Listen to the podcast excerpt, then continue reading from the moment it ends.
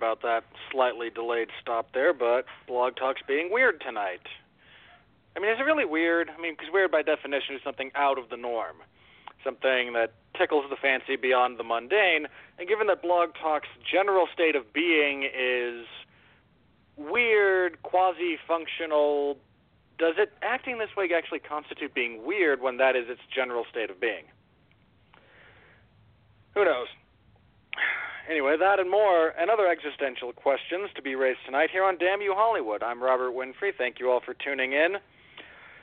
Uh, here with me, uh, I, I, I got to get this out of the way. I'd like to apologize for not being on the Voltron uh, show that was that took place on this same time slot last week. I was supposed to be there, but I was sick over the weekend, and I woke up Tuesday without a voice. And given that this is purely a vocal auditory discussion medium, I had nothing to contribute if I couldn't speak. Such is the lot in life I drew it for that day. So I'd like to apologize to anyone who was lis- looking forward to listening to that. Mark and Robert Cooper did a solid job anyway. I am hardly a necessary component for that. But just wanted to get out get it out there that if you missed that show and didn't or I don't know, if you missed that show they probably explained it, rendering this whole thing somewhat extemporaneous. Anyway, wanted to get that out there. Mark, how are you doing this evening? Since uh, I don't feel like rambling as much at the moment. I'm doing fine. I'm currently, as you're uh, belly aching about uh, Blog Talk Radio and explaining why you weren't on the Voltron podcast, I am reading an article from Gizmodo called Geostorm's Weather Control Tech is Exceptionally Bogus, Scientists Explain. I'm very interested Yeah. in this. There is nothing in that movie that operates as it does in real life.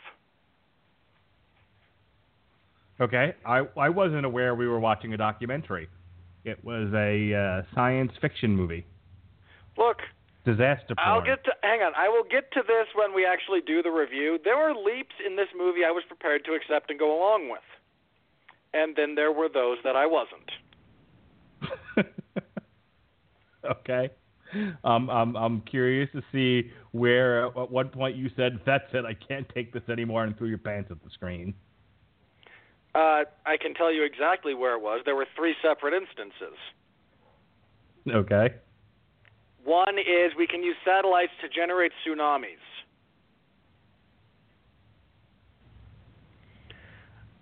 I will go with your fictional weather technology in terms of you know microwaving things to increase heat. I will go with it in terms of slowing things down to cool them off. I am okay with it. I will go with lasers from outer space. I am prepared to accept this. There is no way a satellite from orbit can generate a tsunami.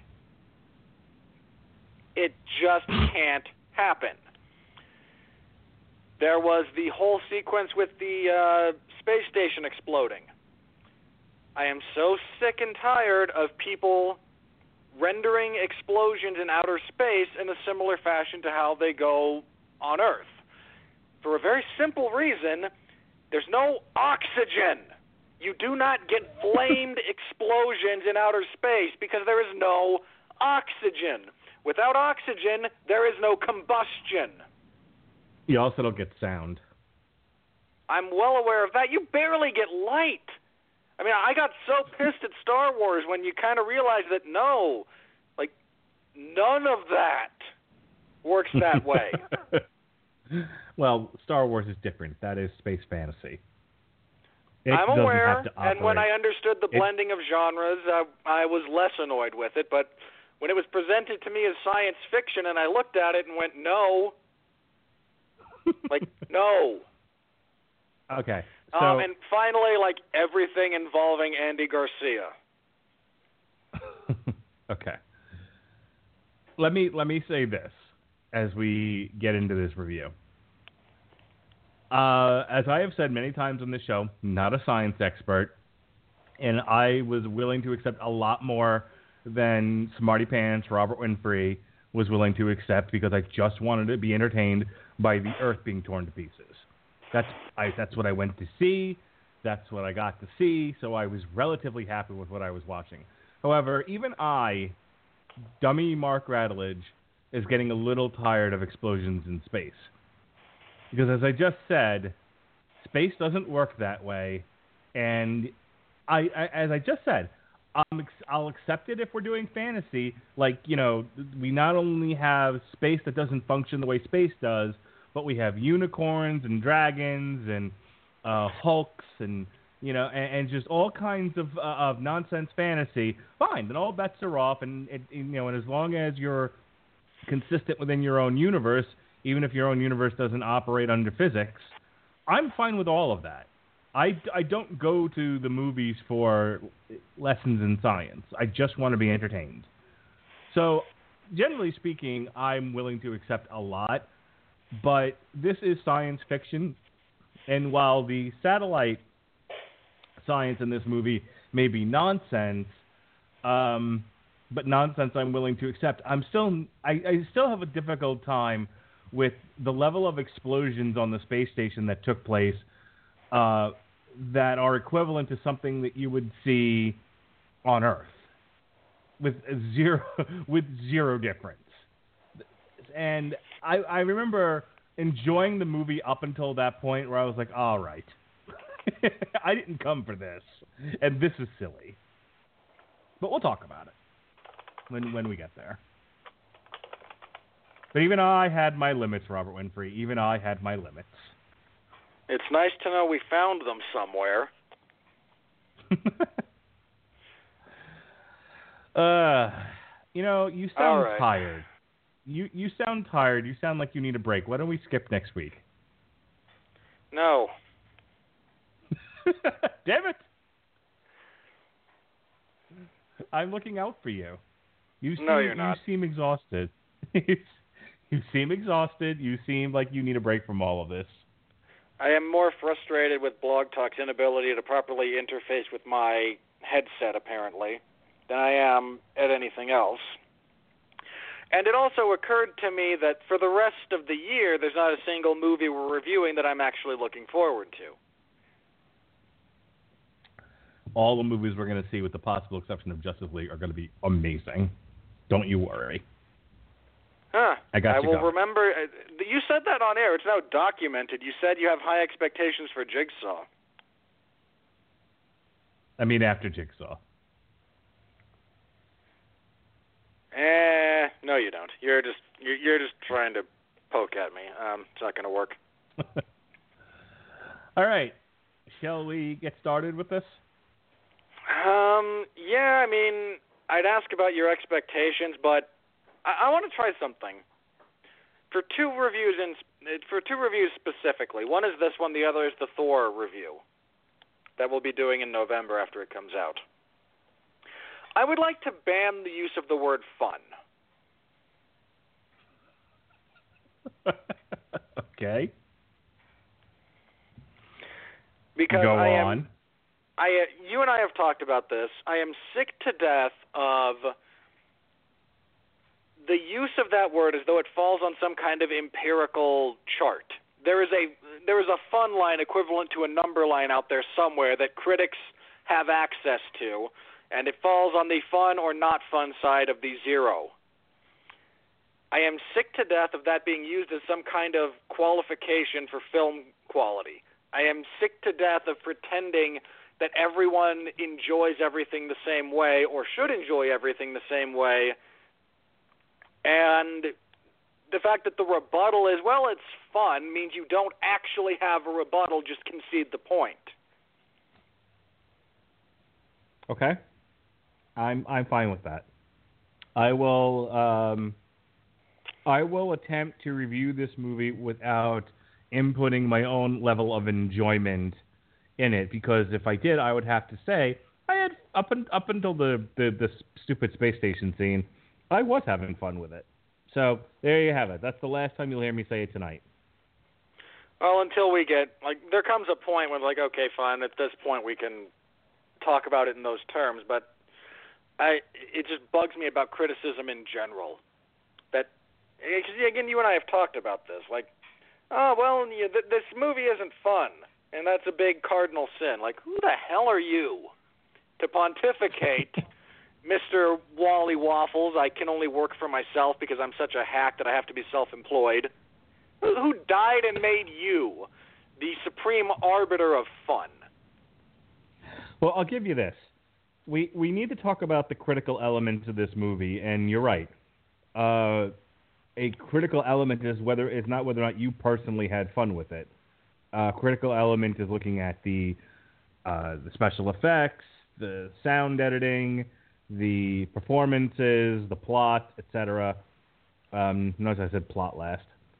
So, Well, in this movie, that's because it's an afterthought. Uh, so we'll look at all of those things where you know where my personal enjoyment of it really has no never mind. And I will do my best to do the same until the point arises when, okay, fine. And then finally, did you have fun at it? So, all right, with Okay, that out of the way, I, but I want I but I want one thing from you now. okay. Okay. I want am you to get through a plot synopsis with.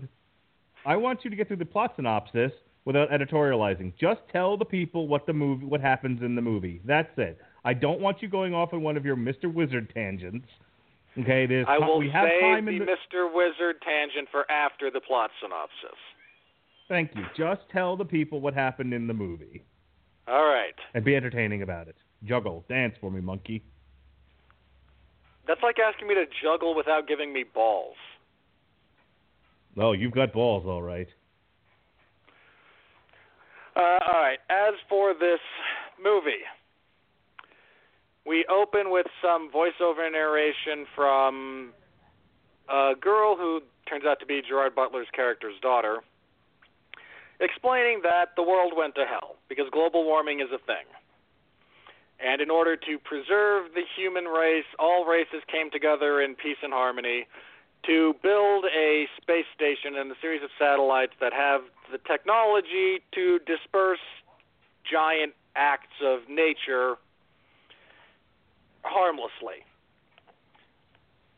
And this has been going for a few years, and everything seems to be basically okay. We then meet Gerard Butler, who is the engineer, scientist, responsible in chief for building the darn thing.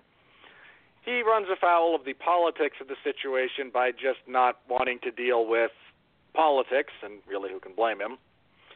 And he is he winds up being fired from his position running this thing by his younger brother, who is something of a politician. This leads to their falling out for three years. When things start to go hair, haywire on the space station. There's a village in Afghanistan that gets bombarded with cold and freezes and kills a bunch of people. Uh, the people in charge of the space of this whole thing, they call it Dutch Boy after the rather famous story of the boy putting his fingers in the dike to plug the leak.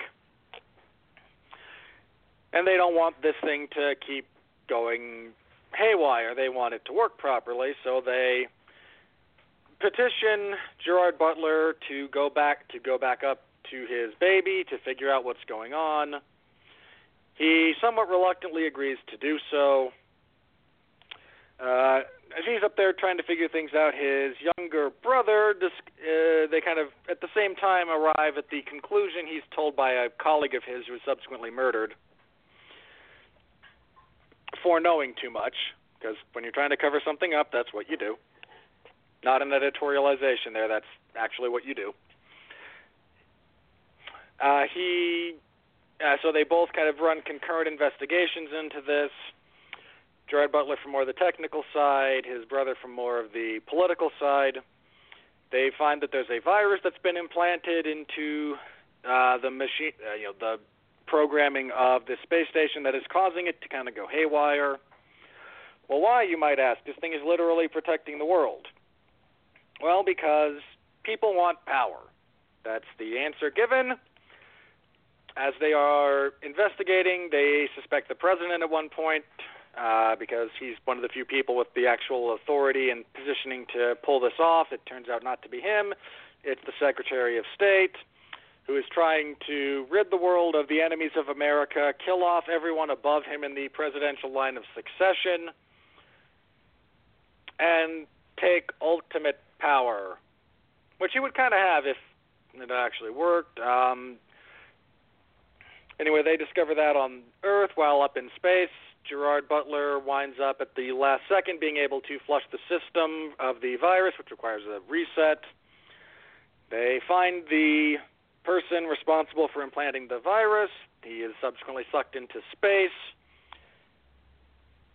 Uh, like that, that's just how they deal with him. Sorry, I almost went off there. Uh, Gerard Butler nearly dies in the attempt, uh, but he is saved at the last second through a series of improbable events.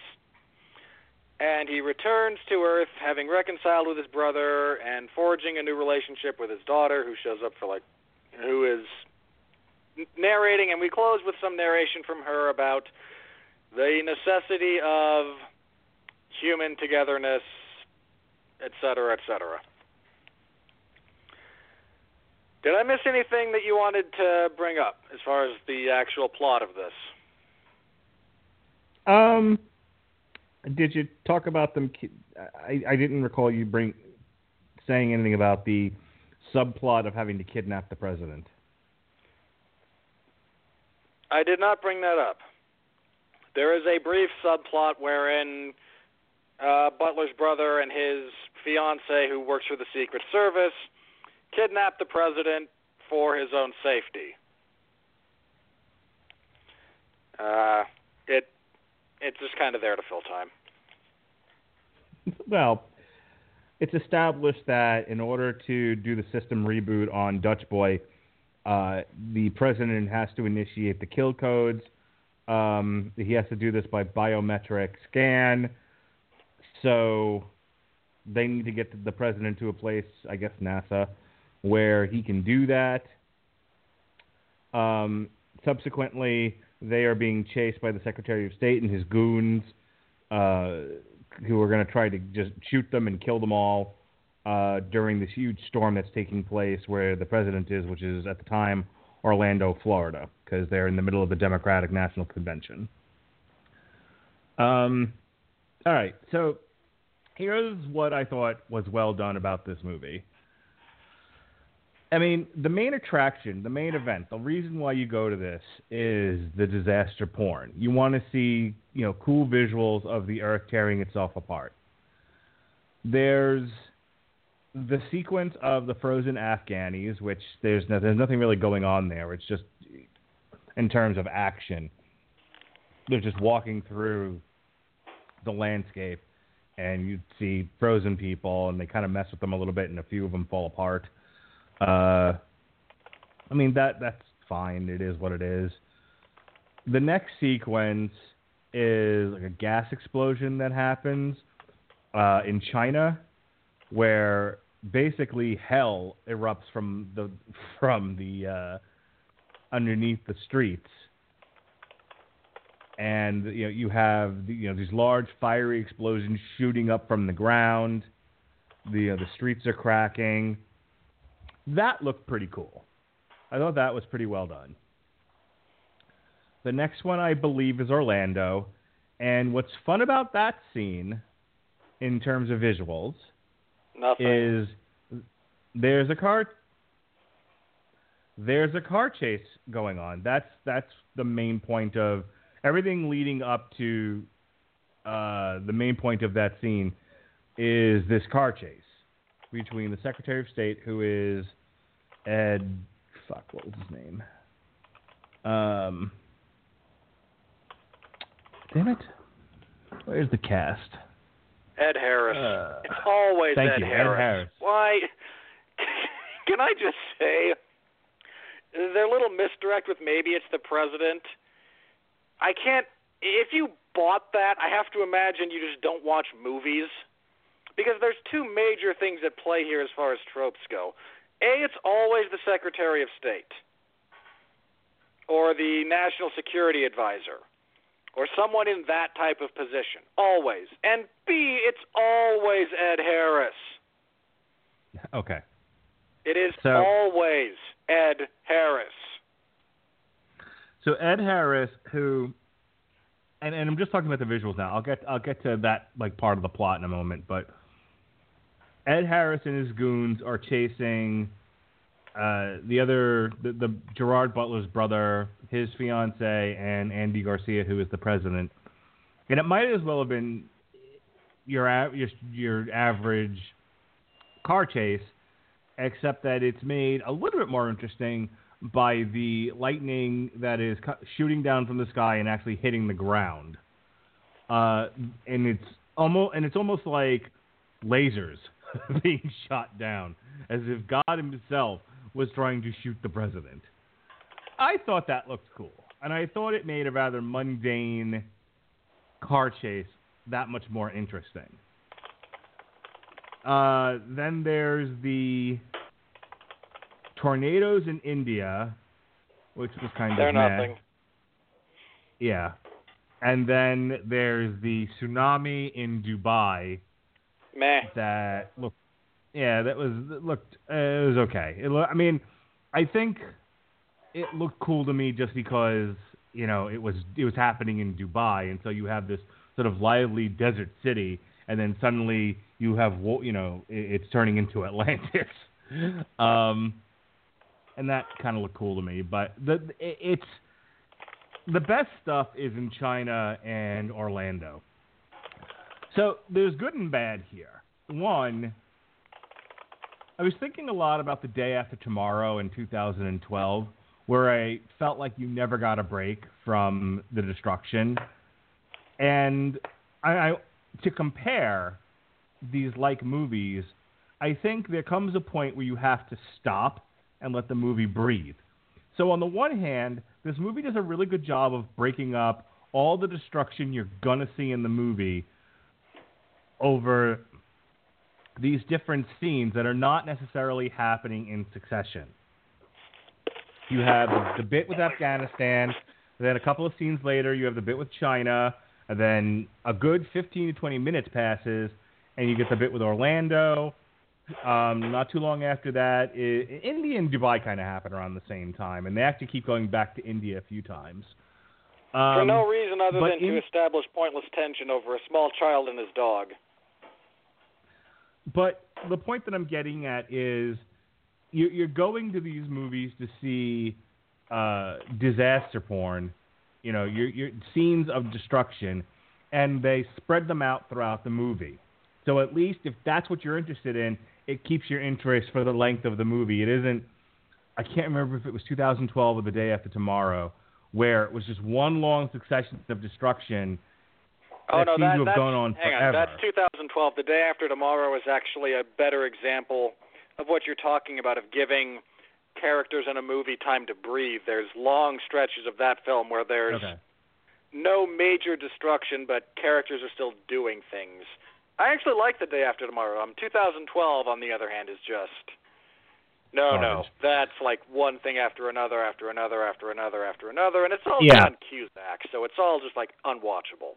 Yeah, this wasn't running from you know this wasn't the main characters running from the earth tearing itself apart. Um, you have it's brief moments of destruction, then it stops, and then there's more plot happening, and then there's another you know another uh, disaster happening. Um, really, the highlight, you know, in all honesty, is the Orlando sequence. Um, after that, it's sort of falling action you know they're trying to they're trying to resolve you know when, the, now now the cat's out of the bag. They're trying to resolve everything and fix Dutch boy blah blah yakety schmackety. But um yeah unlike 2012 at least this at least they spread out the destruction enough to keep you interested in the film um in theory. On the other side I don't know they- they're if you watch the commercials for Geostorm, you would think there's more destruction in the movie. And if that's what you were looking for, like just wall to wall destruction, um, this movie kind of disappoints on that front. Like I said, I, I just named off all the scenes of destruction there are, and I could have used a few more. I could have used a little bit more intensity Ditto. in terms of of what they were trying to do but that that's not what we got here. We we got kind of a mystery. Now uh, let me talk about the performances. Gerard Butler's getting a lot of crap for his performance, and I don't know. I thought it was fine. I didn't think it was spectacular, but I didn't. It didn't. It wasn't like reading off cue cards or anything. you know. Um, I believed he thought he was that character. I was having a rough time with the guy that plays his brother, just because he had such like a thick northeastern accent. Like he like like he seemed to have just walked off the set of Welcome Back, Kotter. You know, and I was like, how did you ever get to a high up position in the government talking that way?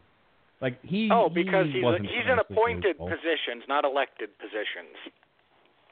Very Yeah, either way, I okay, but it, but with that thick New York accent, I was I he didn't sound believable to me in that role in that position at all. Um, like I don't, you know, like like I said, it seemed like they like they just plucked him from the crowd and were like, "You're Deputy Secretary of State," you know. I don't know. I didn't I didn't buy it. Um, his is fine. She she's just an action hero in this in this movie. She doesn't. There's not really much to her. Uh, the kid who doesn't have a large part in the movie, but you know is established, you know, establishes narration and all of that. I mean, she just has to react to a lot to a lot of scenes of her dad potentially dying. That's most of what she does. It's fine. Andy Garcia is fine. Um, the sec- guy plays Secretary of State. I guess what I'm saying is none of the performances were outstanding. Everyone is average, or you know, average or a little less than average, um, but not enough where it really took me out of the film. The plot of this thing. Okay, here's where I want to talk about something that I thought was interesting, because we we live in a world where people voted for Donald Trump. I am going somewhere with this, and I am not necessarily trying to be political. But we do live in a world where people bought into the idea of where Ed Harris, that's his name. I got to remember that. Where, you know, Donald Trump is going to make America great again. The implication being that white people, specifically white men, have lost their grip on power in this country, and he's going to give it back to them. He's going to take it from the blacks, he's going to take it from the Mexicans, he's going to take it from the gays, and he's going to give it back to white straight men. Okay? That's the belief. That's why they elected him president, by and large. And along with that is the idea of of this transition of America from being a uh, one of the one of the few global superpowers to being part of a global community. And you have Ed Harris who makes a speech in the movie about that's kind of what's informing. It isn't just that he wants to be president, it's that without necessarily saying all of what I just said, but implying a lot of it, he's like, look, we, you know, we almost faced uh, destruction on this planet, and it was working with these other countries. How do I put this? The way the way that I understood what he was saying was essentially depending on other countries to come together nearly killed us all. There has to be one strong power in this world, and it needs to be us. And so, yeah, I'll be president, but by setting up by setting up all these storms and wiping out our enemies, we can reshape the world back to 1950. The way uh, it 45. should be. He specifically 45. said 1945 when America was a shining city on a hill. Okay, sorry, 1945. And that resonates thematically with what's going on in this country.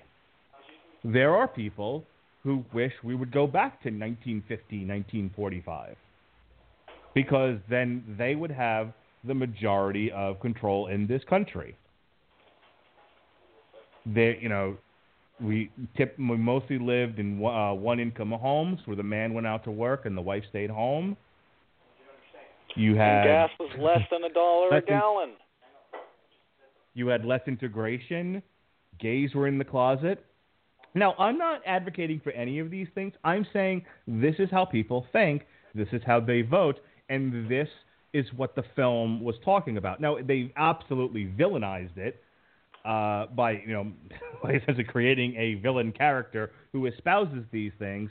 But I think you have to. It was.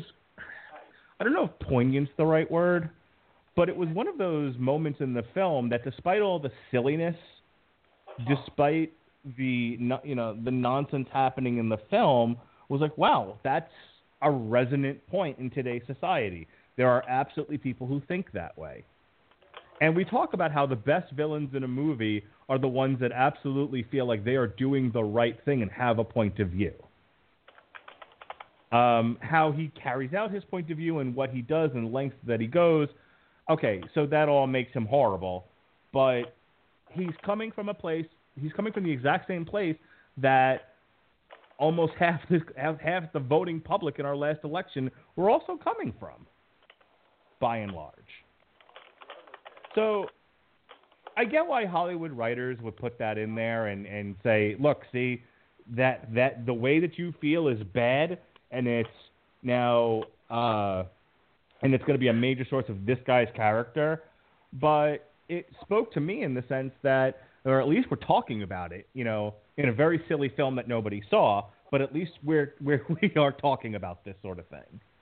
So I liked it. I liked I, li- I liked that that that was where he was coming from. It wasn't just a mustache twirly thing. You know, he was like, oh, I just want to be president. Like, no, he had an agenda, uh, a resonant agenda. Of course, so did the Uh, writer, which included smart cars. A a literal scene where a smart car outruns a Humvee, which is then crushed by a building. So, lastly, the overall plot of this thing, I thought was, I this took me on a range of emotions because in the beginning when they're talking about like we can't get our shit together, um, and you know we almost face global extinction, you know due to global climate change, and I was like, okay, I'm not one of these people who denies global climate change and the damage that it's going to do. However, I still don't want my nose rubbed in it. and this felt a, little nose rubby. Uh, felt a little too, uh, you know, the episode of South Park where everyone's driving Priuses and they, you know, and they love the smell of their own farts. Felt a little too much like that. But then we eased out of that and you know and into the plot of the movie. Um, and I like the idea of what you know, science fiction or not, that you know they built this satellite to try to uh, stop global catastrophes before they uh, natural disasters before they happen uh, with the space station, and the space station is working fine until somebody hacks it for this nefarious plot, and then it's a who done it, and that's what I'm getting to. One of the things I liked about this movie, and I thought was interesting, and it made it different than The Day After Tomorrow or 2012, where it's just nature gone crazy, basically. And I, my my struggle with those movies is there's is the villains are always people sort of reacting to things. You know, uh, I think it's the day after tomorrow where they won't let everybody on the boats. Um, I don't even remember what, what happened in 2000. Shit, uh, I'm mixing up my movies. Um, They're very But yeah- similar. It's completely understandable. in any case, the point is, there's always the, the villain is always somebody who's just a dick in the middle of things, reacting to the natural disasters. But the natural disasters are are the actual villains, and they make shit for they just make for shitty villains. This, I like the structure of this movie because essentially it's everything was working fine until the villains got a hold of it and started using it for horrible things. And then they had to figure out who the villains were, and then they had to deal with the villains, and then they had to fix the problem in the ta-da nick of time. I I thought that's solid. That's solid movie structure.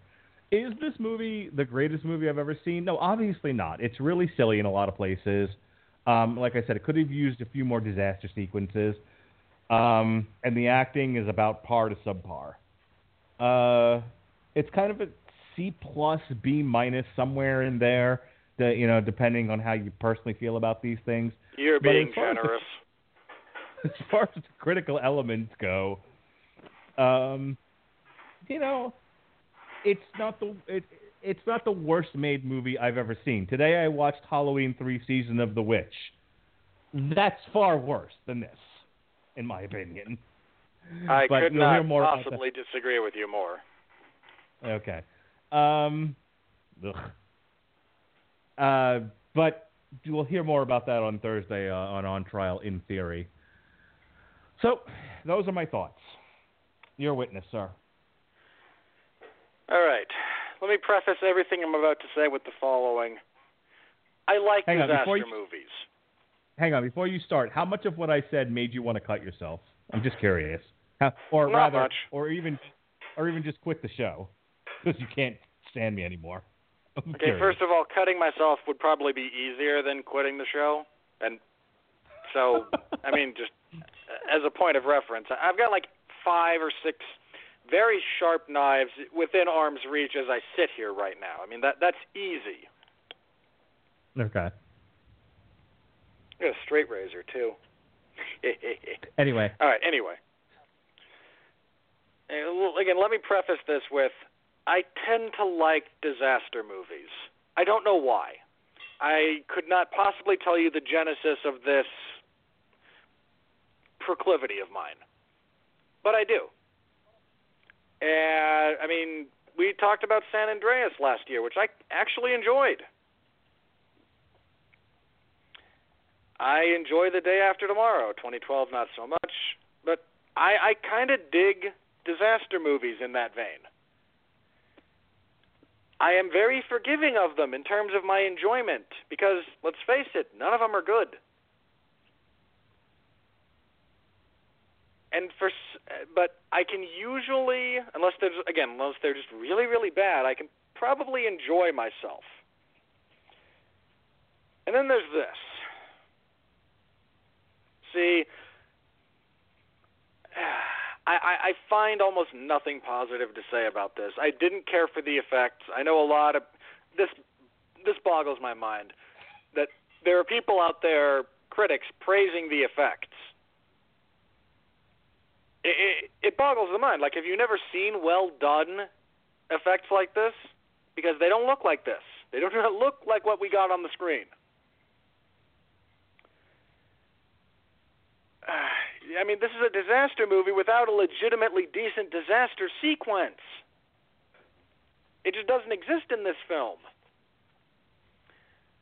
I I mean, I get that Mark kind of enjoyed the car chase, but it was so poorly edited that I couldn't enjoy it. It just there's no major signature disaster sequence. I mean, we could have used another major sequence or two in this movie. I don't want just running disaster, but there's big stretches of this where they tried to go for political intrigue and it really is mundane. there's just nothing interesting or memorable about it. Uh, and I mean, God, this is so frustrating I almost have too much that I want to bash on here. The performances are all generally acceptable. I'll agree with Mark as far as that goes. Unfortunately, this film just winds up being, and when I say derivative, I don't mean it the same way a lot of reviewers do. Like, well, this is similar to another movie, so it must be derivative. Like that that's stupid. That's a horrible, horrible standard to measure against. When I say this is derivative, it's not because well, it's similar to these other movies. It's more like well, these other movies did this, so why don't we do it? Which is a I feel is an entirely different point of to argue from. You had the dad with his daughter and he nearly dies in the end and I mean, do I have to list the number, the sheer number of disaster movies that have that in them? You have the evil government, again, do I have to list them? You have a pl- uh, God, there's there's just nothing good here. There's just nothing good. And uh, oh, there was one other thing. I oh crap, what was it? I had something very specific. All right, in addition to uh, okay, because I don't want to go into this specific, I don't want to go into the details. Let me say this: nothing in this movie works this way. Nothing. oh, here we go. And I was, and again, I was prepared to go on a journey of suspension of disbelief in some respects. I, think it's just stupid not to if you're going into a movie like this. If you go into a movie like this and go, they couldn't possibly build a satellite network like that, shut up. And satellites don't control the weather, shut up. All right? There is some suspension of disbelief that has to occur when you're watching a movie. Otherwise, I would love to take any of you to a firing range sometime, and you can all see what a muzzle flash actually looks like. I'll tell you, it doesn't look a damn thing like they show in Hollywood. And then you can start. Then we can have a discussion about the validity of muzzle flash suppressors. It's not really a thing. It's a sound suppressor muzzle flashes below a certain caliber like aren't even detectable by the naked eye. You're you're going off track, sir. I know. I'm so again. If you're not, you have to be okay with some suspension of disbelief, and I was okay with the laser beams. There's a laser beam that they actually push, like navigate through part of Moscow. And believe it or not, I was somewhat okay with that. Oh, that's but right. then they had it create a tsunami. I shouldn't have to explain the physics of uh, like wave physics. You cannot use a satellite unless it actually falls into the water to create a wave, much less one of that size. Tsunamis are caused by severe sudden displacement of water, which you cannot affect via satellite transmission. I mean, I take umbrage with the whole bit in Hong Kong, too. If you have heated up an area to the point where you are warping and bending metal underground, you're at a point where human skin just combusts. There is an actual burning temperature for the flesh on your body.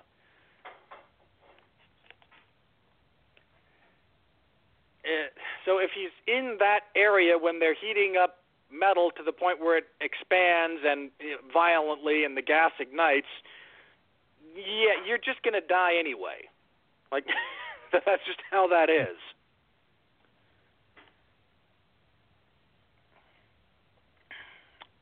Again, explosions in space don't look anything like that.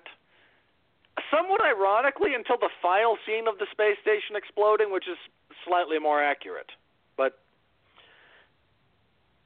uh, I mean, there's there's whole segments in that space in that se- in that area. Sorry, not sequence, but there's multiple times when Gerard Butler is flung through outer space, And it's pretty clear the director had seen Gravity at some point and thought, ooh, that looks kind of cool. There's nothing here interesting. There's nothing here original. Again, it's never the president, it's always the conniving underling, and it's almost always Ed Harris. If Ed Harris is in your movie, unless it is based on actual events, say Apollo 13, he's probably going to be the bad guy. It's almost always Ed Harris. So Ed Harris as Secretary of State, there's not a more telegraphed finish.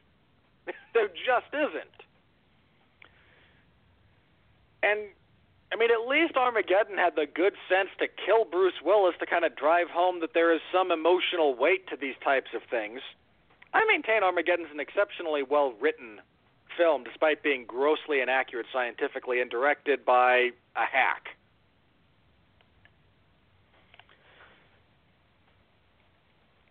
If you like disaster movies, like me, if you like me, and you do enjoy these types of movies, I can only tell you this there's better. There is so much better already out there in the world at your fingertips that you can watch. Save the money that you would have spent on this movie, watch something else. If you want, again, larger budgets, I actually do recommend San Andreas. There's a lot good about it, especially once you get past that stupid opening sequence. If you want a smaller, slightly more intimate disaster movie, uh, there's a movie from the mid 90s, possibly late 90s, called Dante's Peak. It stars uh, Linda Hamilton and Pierce Brosnan. It's a really good one. There's a lot of there's a lot of good disaster movies. This isn't one of them. Pretty much everything in this movie you've already seen. You've already seen done better. Save your money, find it elsewhere. And uh, again, just there's n- I cannot recommend anything about this movie under basically any context to essentially anyone. Jesus Christ. May God have mercy on all your souls. I wouldn't go that far, but I am saving that line. There's other movies that are coming out probably this year that I imagine having a very strong negative reaction to. That I will probably bust that line out for. I, I'm not going to waste it here. Okay. Um, well, I clearly didn't have as many problems with this movie as you did. but then again, you know, you, as we have uh, determined many times on this show, sometimes we have similar tastes, and sometimes we couldn't have less similar tastes. It just really depends on the movie, depends on the, the genre, you know.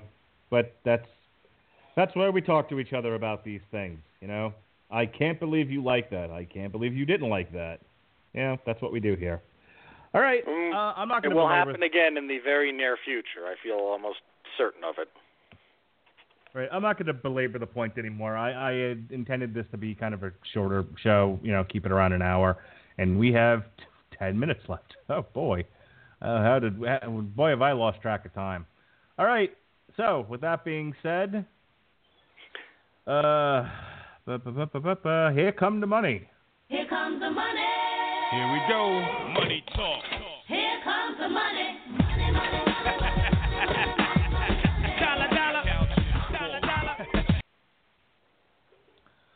All right. Uh, well, this thing is set to lose a hundred million dollars. It had a budget of 120.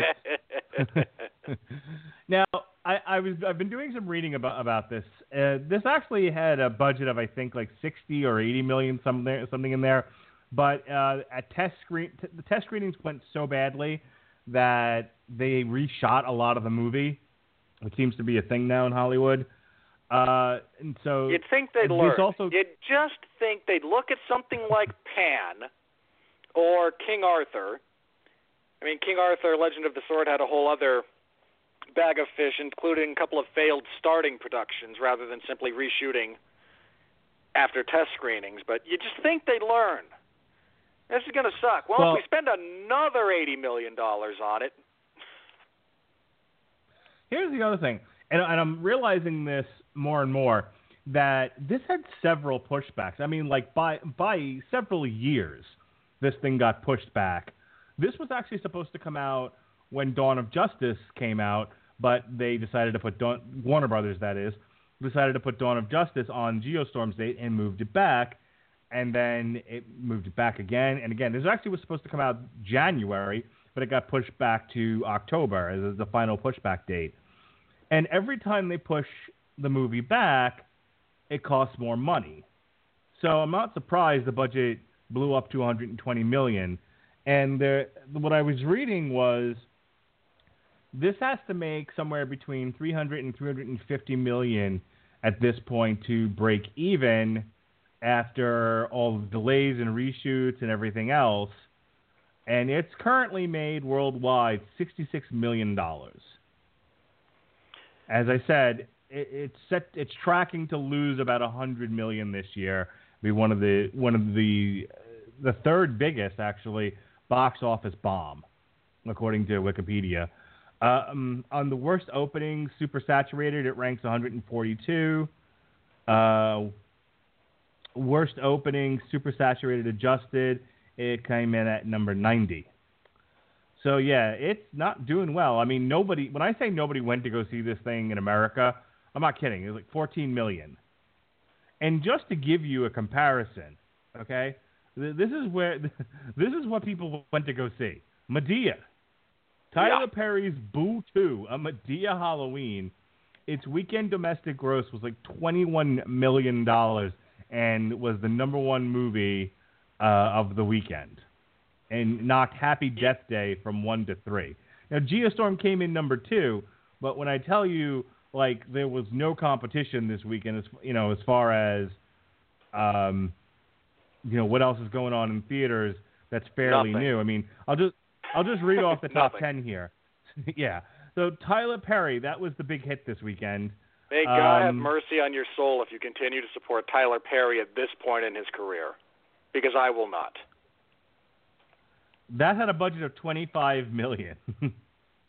and it's only been make released in. America and it's He's a, And it's currently he's at, a uh, smart 22. movie maker. I, I find his content terrible, but he keeps his budgets reasonable. He appeals to a wide audience, and for some reason, Oprah constantly plugs his stuff. So he's like he's a smart business investment at this point, even if his movies are just the dirt worst.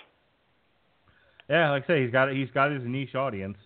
Uh, Geostorm came in at number two with 13 million um, for the weekend.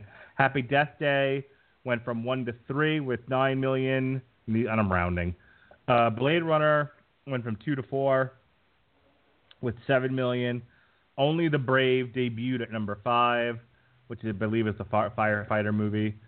Um, with the kid who played Mr. Fantastic, who's in like everything now. The Foreigner with uh, Why is Jackie Miles Chan. Teller a thing? Someone's gonna really have to explain to me one of these days. What it tonight. deity Miles Teller sold his soul to to get five years of solid acting, of solid, consistent work out of Hollywood? The Foreigner with uh, Jackie Chan dropped from three to six. It dropped from four to seven with uh, three million. The Snowman, which Robert would have much rather reviewed, but You have uh, no I idea. want- You have no idea how much I would have rather I- reviewed The Snowman. Yeah, it too bombed. It debuted at number eight, and just to tell you, on a thirty-five million dollar budget, it domestically it made three million dollars. Foreign it made twenty for a grand total of twenty-three million.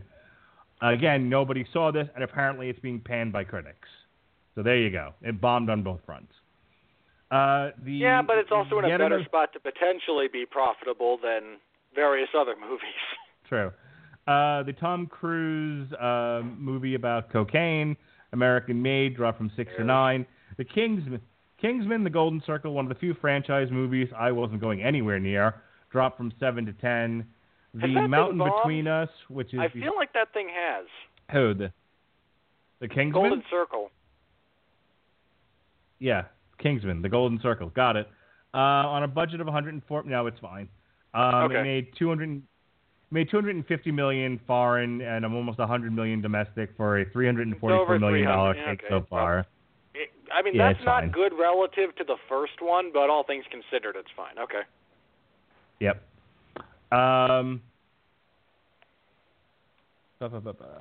Okay, so back to the the, the list here.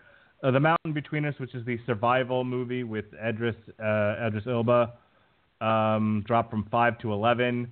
Same kind of different as me debuted at number twelve. I have no idea what that is. Uh, the Lego Ninjago movie dropped from eight to thirteen. Victoria and Abdul, which is a period piece, dropped from ten to fourteen. My Little Pony dropped from nine to fifteen. Marshall it like dropped from that? eleven to. Because that's how the, the that's how the song goes. My Little Pony. Um, Marshall it's a good thing you're an empathetic human being with a social working degree because you're a terrible singer. My Little Pony. Da, da, da, this is Planet Hulk. I'm sorry, I got lost in my own thing again. Uh, again dra- uh, debuted. Well, but you did 17. bring up two things that suck almost equally. Um, so that that's really it for the list. The, next two things is not really worth talking about. They made less than a they made less than a million dollars. So, um, where do we stand right now? Not a whole lot of change in the top ten, to be honest with you. But you know, we like to we like to talk about it. So here we go. Uh, worldwide, it's the only thing that matters to me. Beauty and the Beast is still number one. Fate of the Fury is still number two. Despicable Me number three. Spider Man, we talked about a couple of weeks ago, has climbed all the way to number four. Good for Sony.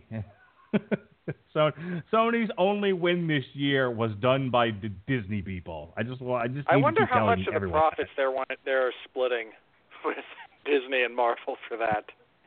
But I, I mean, like, I just I just look at if you look at Sony in terms of uh, the, you know studio takes, you know they're they're number five for the year with a 9.4 take, and and here's and here's the movies that they've given us. Okay, so Spider-Man's number one, right?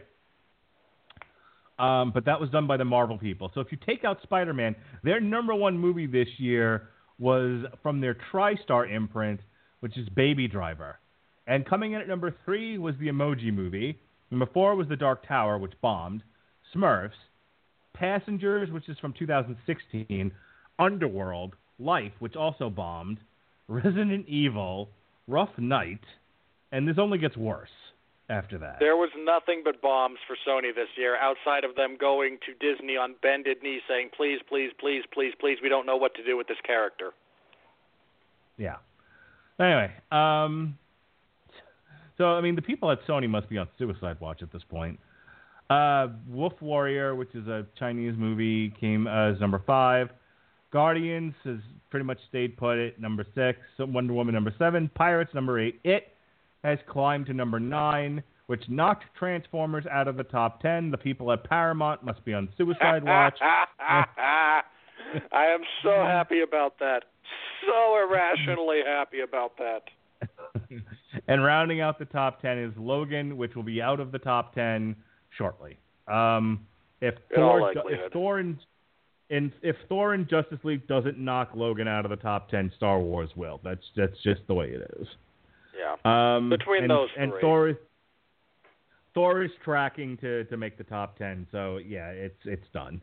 Um, you know what was, you know, it was, Which it was a big fine. win Look, for look- Fox this year. Honestly, if I was the people at Fox, I'd re-release Logan theatrically once Oscar season starts. Mm. Um, where no, I would right- I mean, seriously give that another run through, like if it gets nominated for some stuff, and it should. I mean, it did well. and It's, it was wildly profitable. It only had a hundred million dollar budget, and it's made six hundred and sixteen million. But it's also its most profitable movie, or its its highest grossing, I should say, movie this year. It. I mean, if you take Logan out of the top ten, that's it for Fox. Fox's next. Fox's next best movie this year was The Boss Baby. which was terrible. Just just terrible. My kid likes it, and that's who it was meant for.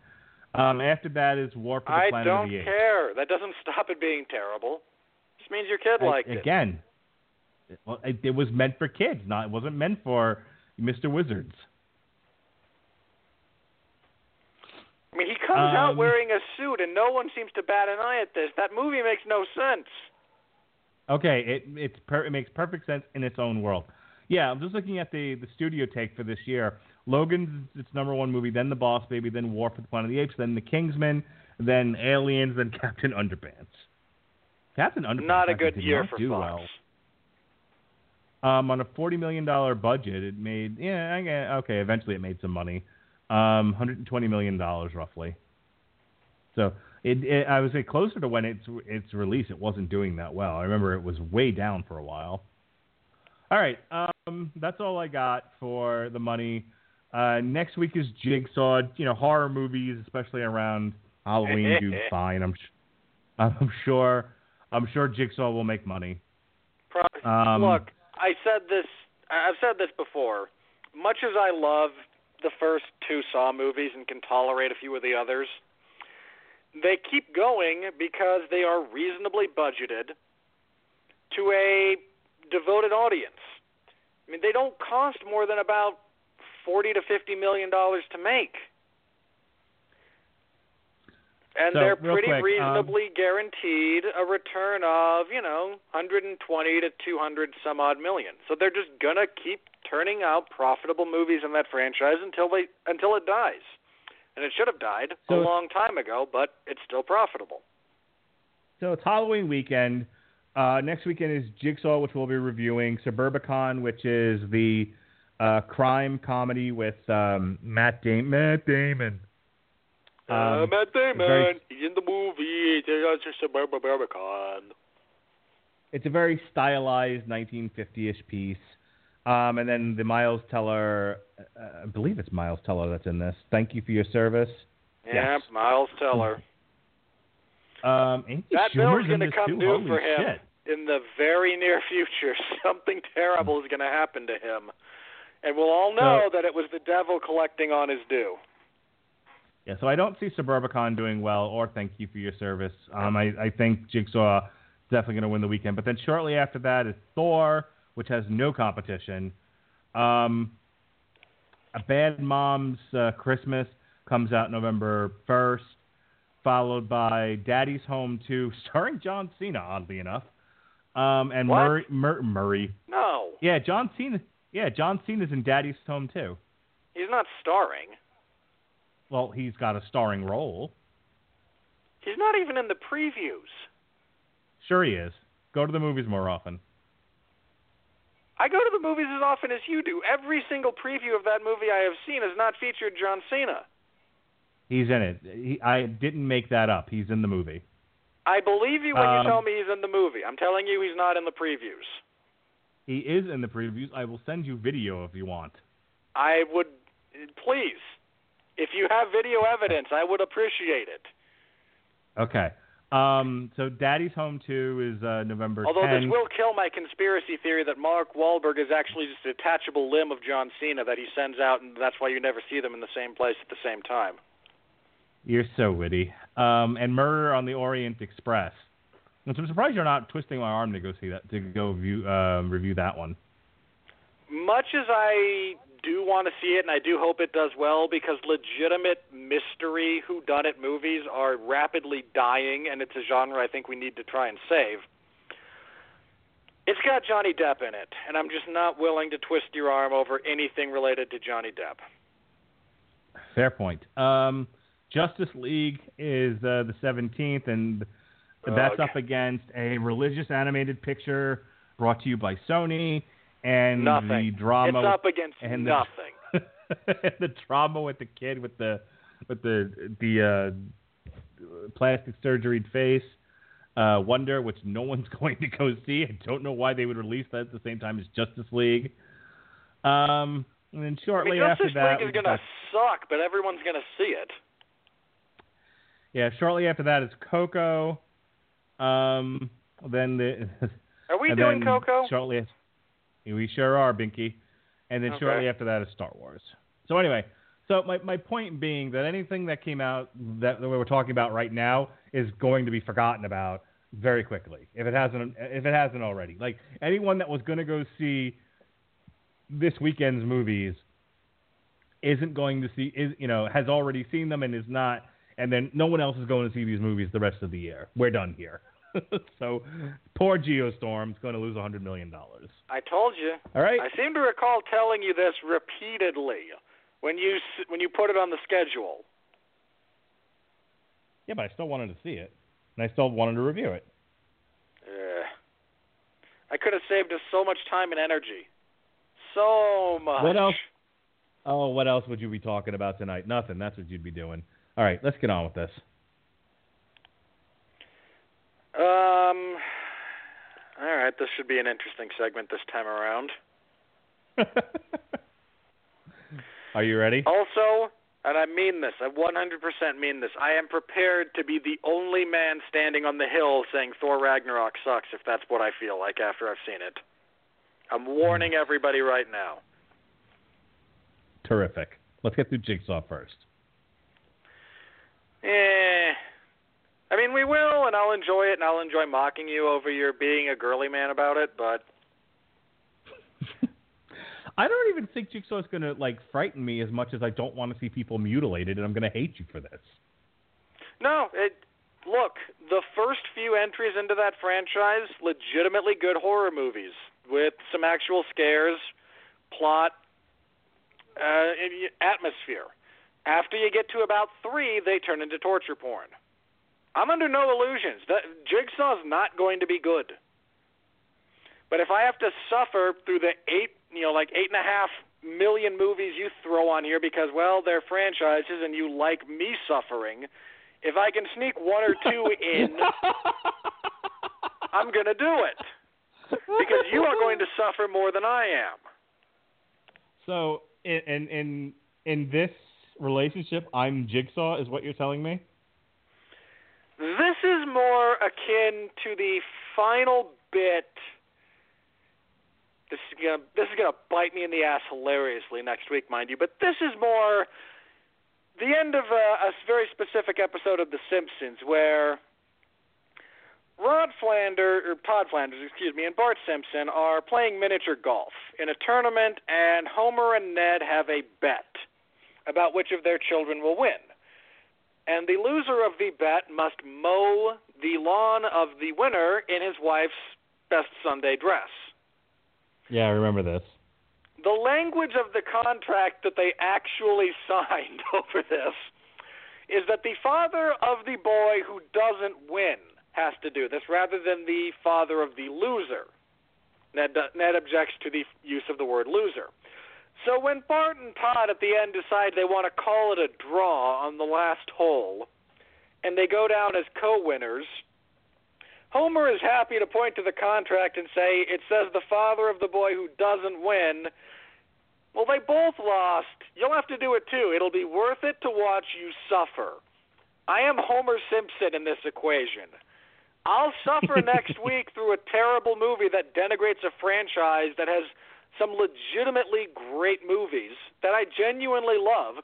But if I can suffer through Tremors 5 Bloodlines and Hellraiser Revelations, further bastardizing franchises that I love, I'll suffer through this one just to get nearer to even with you. okay. You you happy now? You got that out of your system? I'm not a happy man, Mark. Are are you satisfied enough that we can move on to the next segment? No, God! No, God, please, no! No! No! No! All right. Alissa Wilkinson of Vox says the level of boredom I experienced during Geostorm ought to qualify as at least a second degree felony in the state of New York. Much as that's a funny line, if I'm going to yell at people over using fun as some kind of objective criteria, I'm equally yelling at them about boredom. Now, thankfully, this individual couched it as I experienced boredom, rather than simply saying this is a boring movie, so I applaud that. But really, that's your complaint? You were bored? You're not going to complain about the effects. You're not going to complain about the narrative. You're not going to complain about anything that is so blatantly wrong with this movie. It's just, nah, I was bored. I was so bored I wanted someone to be arrested. I mean, isn't that just what liberals lay around thinking all day? God, I'm bored. I wish they'd arrest some white guy. Speaking of liberals being bored, Susan Granger of SSG Syndicate, a miscalculated cataclysm crippled by bad timing. She is, of course, insinuating that with all the stuff going on in the world, that uh, you th- this was this was ill-timed. which is just stupid. Like th- that's a stupid point. You should feel bad about yourself over that one. I mean, you don't even have like you could actually talk about the timing within the film and how that's a problem, which it is. But re- instead, you're you're going to try and use a review about a terrible disaster movie to make a statement about the world. I hate you so much for this. You are what's wrong with the world you're foisting a political and personal belief into something that had, where it has no point, it has no place, it has no bearing on anything. Don't bring it up. No one cares. Fred Topel of We Live Entertainment, in one of the rare fresh reviews, says Geostorm seems to understand disaster porn better than Roland Emmerich himself. There is a lot of exposition, but there are still are a lot of action scenes. Remember, Independence Day really only has three. Do I really have to? Okay, no, no, no, no. Th- This is actually funny. This is this is legitimately amusing to me. You know who directed this thing? Because I do. Dean Dev, Dean Devlin. A fellow by the name of Dean Devlin. This was this was the first movie Mr. Devlin has ever directed. Do you know where he got his kicks as a producer? Who his most famous collaborator as a producer is? Roland Emmerich. fellow by the name of Roland Emmerich. Devlin's a producer on like everything that Emmerich has done. Independence Day, Godzilla, Stargate. And I can't remember if Emmerich was Stargate or not, but I think it was. Uh, that's just off the top of my head. Yeah, fly. And the, again, this saying that he understands disaster porn better than the guy who actually popularized the concept is fundamentally erroneous based on the evidence in this movie. And also hilarious because you're insinuate you've like completely ignored the fact that the only things Devlin knows about this he learned from Roland Emmerich. I mean, was Roland Emmerich just the only guy whose name you knew to associate with large-scale disaster movies? And you just So, uh, can I, I? I need to interrupt you here for a second because I haven't watched MMA in a long time. Um, while I was, well, while I was going through chemotherapy, uh, I couldn't get past nine, ten o'clock at night without falling asleep. And it's one thing to watch the WWE Network and pass out in my bed. You know, that's I'm paying for the network anyway. So if I fall asleep while watching one of their pay-per-views, it's not a big deal. I'm not paying like fifty bucks or whatever the fuck it is for a UFC 60 pay-per-view at a minimum. and and then I you know, and then fall asleep, you know, well before we we get to a main event. So I they watched, always uh, they completely time those things around the West Coast. It's a terrible, terrible problem, and you are not the only Yeah. one to suffer So- for it. so your main event comes between like midnight and one usually, and but and I'm so fast asleep it's not even funny, especially over the summer. Uh, like I said, when I was going through chemo. Um. So. Uh, but I'm still doing the the 401 Mania MMA Fact or Fiction, uh, and when I and so I find myself uh, getting these questions. I have no idea what. Like I just did one this past week. Twitter reminded me of it.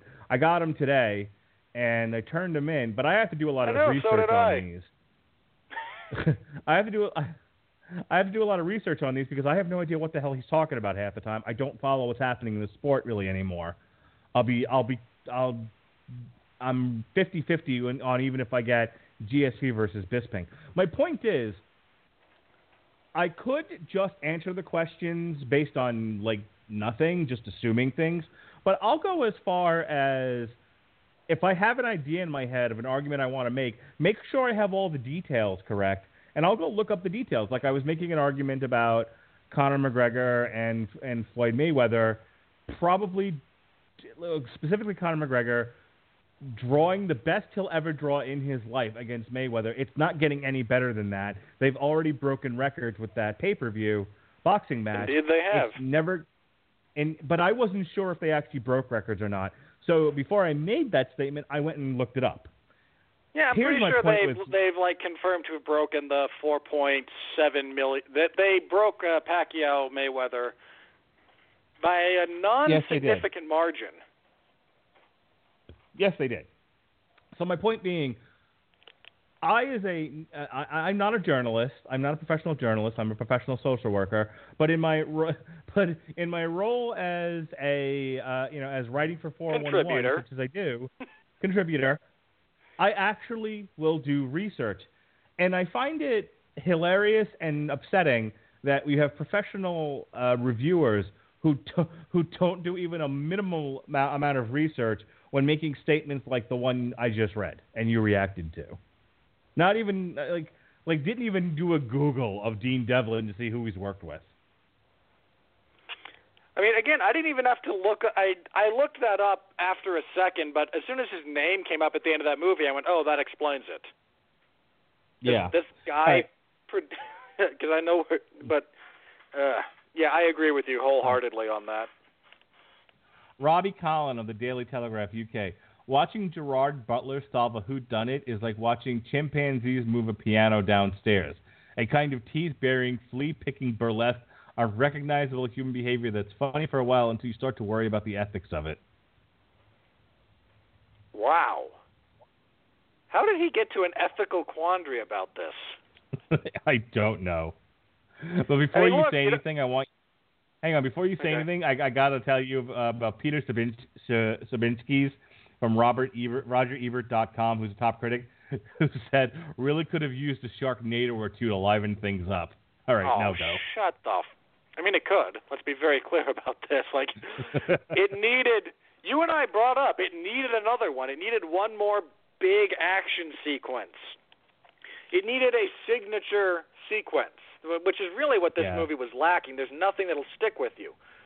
Most other good disaster movies have at least one. There's one that you know that's where it came from. It came from this movie, and it looks great, and it stays with you. And this didn't have it. Right. So his Uh, well. I agree Scott- with his point. The fact that he brought up Sharknado immediately means he should be disqualified from being from ever being associated with Roger Ebert. Uh, A.O. Scott from the New York Times, top critic, says Geostorm uses digital technology to lay waste to a bunch of cities and hacky screenwriting to assault the dignity of several fine actors. Um, you know that's not actually all that a- inaccurate. All right, I'll do one more of these, and we're gonna call it a night. Let me find a good one here. Um, Find Joe. Find Mr. Morgenstern. Have we shamed him into retirement yet? uh, let's see. this is funny, actually. Matt Singer of Screen Crush. Most of this movie is a slog, but the final act achieves a kind of transcend, uh, transcendent idiocy. well, that is the point when even you said, "I've had enough. I've stands all I can stand. I can't stands no more." Yeah. Um, Luke Buckmaster of the Daily Review says Geostorm brings tin-eared dialogue and squirrely, logic-deprived plot lines aplenty. Miraculously, however, I had quite a bit of fun with it.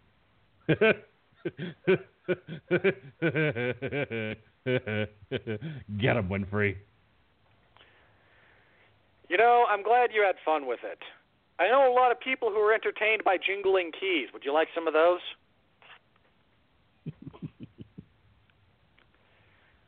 I mean, I can respect people who have a different sense of fun than I do. I really can. Like, Mark has a different sense of fun than I do. I have a different sense of fun than anyone listening. Sure, they may overlap from time to time, but they're largely unique to each individual. Boy, that's redundant. It's one of the things that I have come to loathe about criticism and the way it's couched and written uh, today is that we pretend that these individual things are not only societal norms. Like I could probably accept the argument about fun put forth in the concept within the confines of the argument that as a societal norm people like you know, the majority of people will have fun. The majority of people like watching roided up monsters give each other head trauma on the uh, on a field wearing shoulder pads. Like, okay, fine. I'm prepared. I like watching men fist fight. Okay. I'm not claiming moral superiority here by any stretch of the imagination. But when you try to say like, no, like if your only defense, I said this before, if your only defense is I had fun, you don't actually have a defense. You don't have a rebuttal. You have made a tacit admission of the fallacious logic that your own argument is stationed upon. If you had fun, I'm glad you did. I would like to have more fun in my life. I think we all should, provided you know we can do so safely within the bounds of the law and not being monumental jackasses to each other. If you have fun at something that I don't have fun at, Godspeed, party on. I'm prepared to let other people enjoy themselves. Nothing wrong with that, but you're a critic. You're a professional critic. That should not be the crux of your argument. And I get the feeling I'm going to be repeating that phrase a lot when we talk about Thor. Jesus Christ, you are a dog with a bone, man. Have you read some of the early reviews? Like actually read them? Yeah.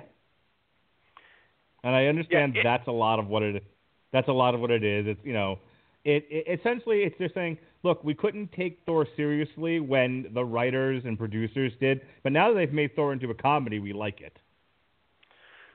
Yeah, and that that really gets my goat. Like I am planning on yelling at so many of them when we talk about that movie. Okay. I'll set the show for two hours and we'll spend most of it doing this bit. Hey, come on, guys! It was fun. Really, it was brightly colored and had funny dialogue. Yeah, again, like I hate to bring this up, but so's My Little Pony. A lot of bright colors, a lot of funny dialogue. Doesn't make it good. Oh, My Little Pony was fine. Stop picking on that movie. It's just an example. I have others I could use. Would you prefer I use another one? No, because now I'm afraid of what you're going to come up with. Okay, fair enough. All right. Next week, Rob. Get, speaking of making fun, Rob gets to torture me with torture porn. I, I, I don't my see sh- the, what the I've done. Schadenfreude is enormous on my end. I just want to let you know. Uh, I don't see what I've done this year to deserve having to watch people being mutilated. I just don't. Do you really want to know? No. Um, I can list. No. I have a list. no, no, no. Um, uh, you know, I got to send you next year's. Next year's list sucks so bad it should be studied. I know we talked about this a little bit like a month ago, and I went, "Why on God's why on God's green earth is this the spate of movies we have for next year?" Yeah, it's like I I think Hollywood has pretty much written off 2018 outside of the Avengers, and and that's it. Um, What do you bet the Avengers gets pushed gets pushed back just for the hilarity? Like no legitimate reason, just like, well, 2018 is gonna suck except for when Thanos shows up. What if Thanos didn't show up until 2019? Well, then there's nothing good about 2018. Yeah, let's do that. It'll be funny. yeah, to 2018 is is is just a. T- I mean, 2019 and 2020 have some badass movies coming out. 2018 has like a handful that look okay, and and the Avengers, and then that's it. The rest of it is like I just let's just get through this. So anyway, um, so next week Jigsaw, week after that Thor. Uh, last week we did Voltron in the place of a damn you Hollywood. Voltron season four on Netflix. Uh, the Punisher dropped recently. The the date for the Punisher rather dropped recently. So let's take a quick look at November because November's got a lot of stuff going on. Um, we've got We're doing uh, Stranger Thor. Things. No, I haven't. I mean, we can. Um, I'd have to. I'd have to do it on a Thursday because the Tuesdays are all booked up. No, But, no, I, I um, get that. I just like, I was curious as to whether or not you were contemplating adding it to the as a TV party schedule because season one was so good, and I'm like irrationally hyped for season two. I've no, I haven't watched it, so.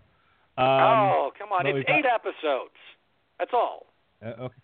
Okay. Uh, well, see, we'll see what we can do. Uh, we got Thor.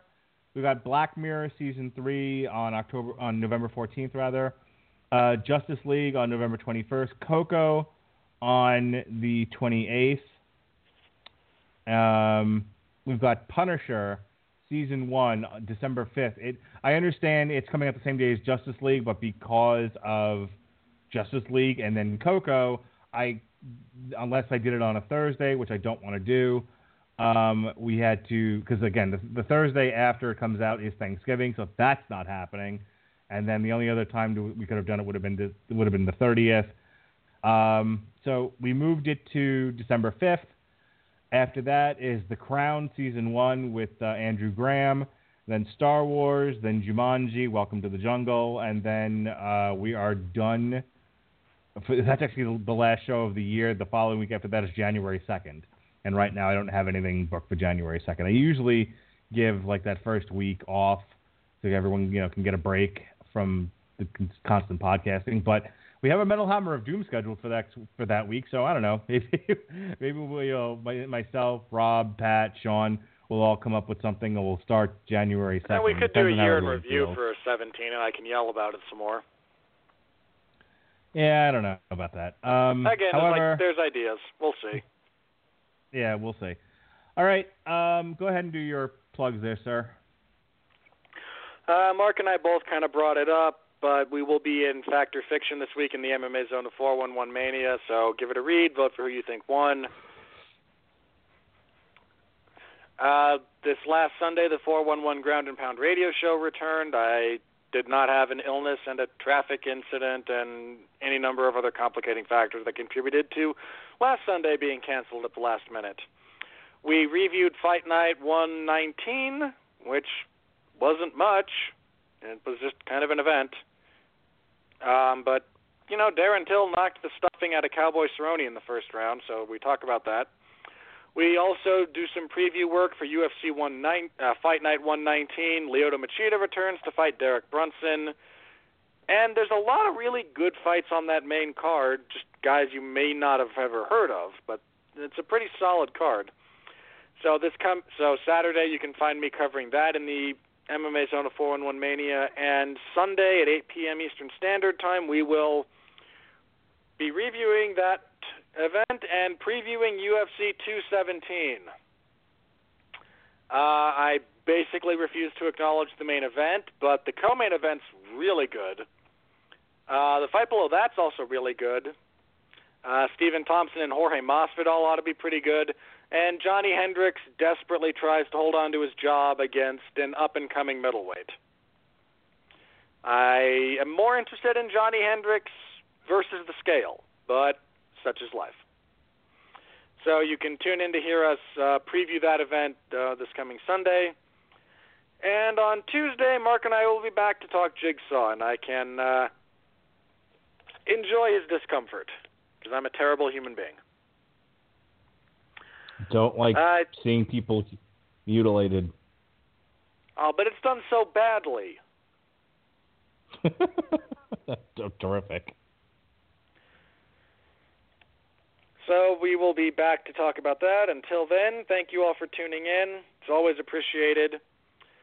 Um, if you missed our last show, we reviewed Blade Runner 2049. You can find that in the archives. Uh, feel free to do so. Until next time, for Mark, I'm Robert. Thanks again for being here, and please continue to be well, be safe, and behave.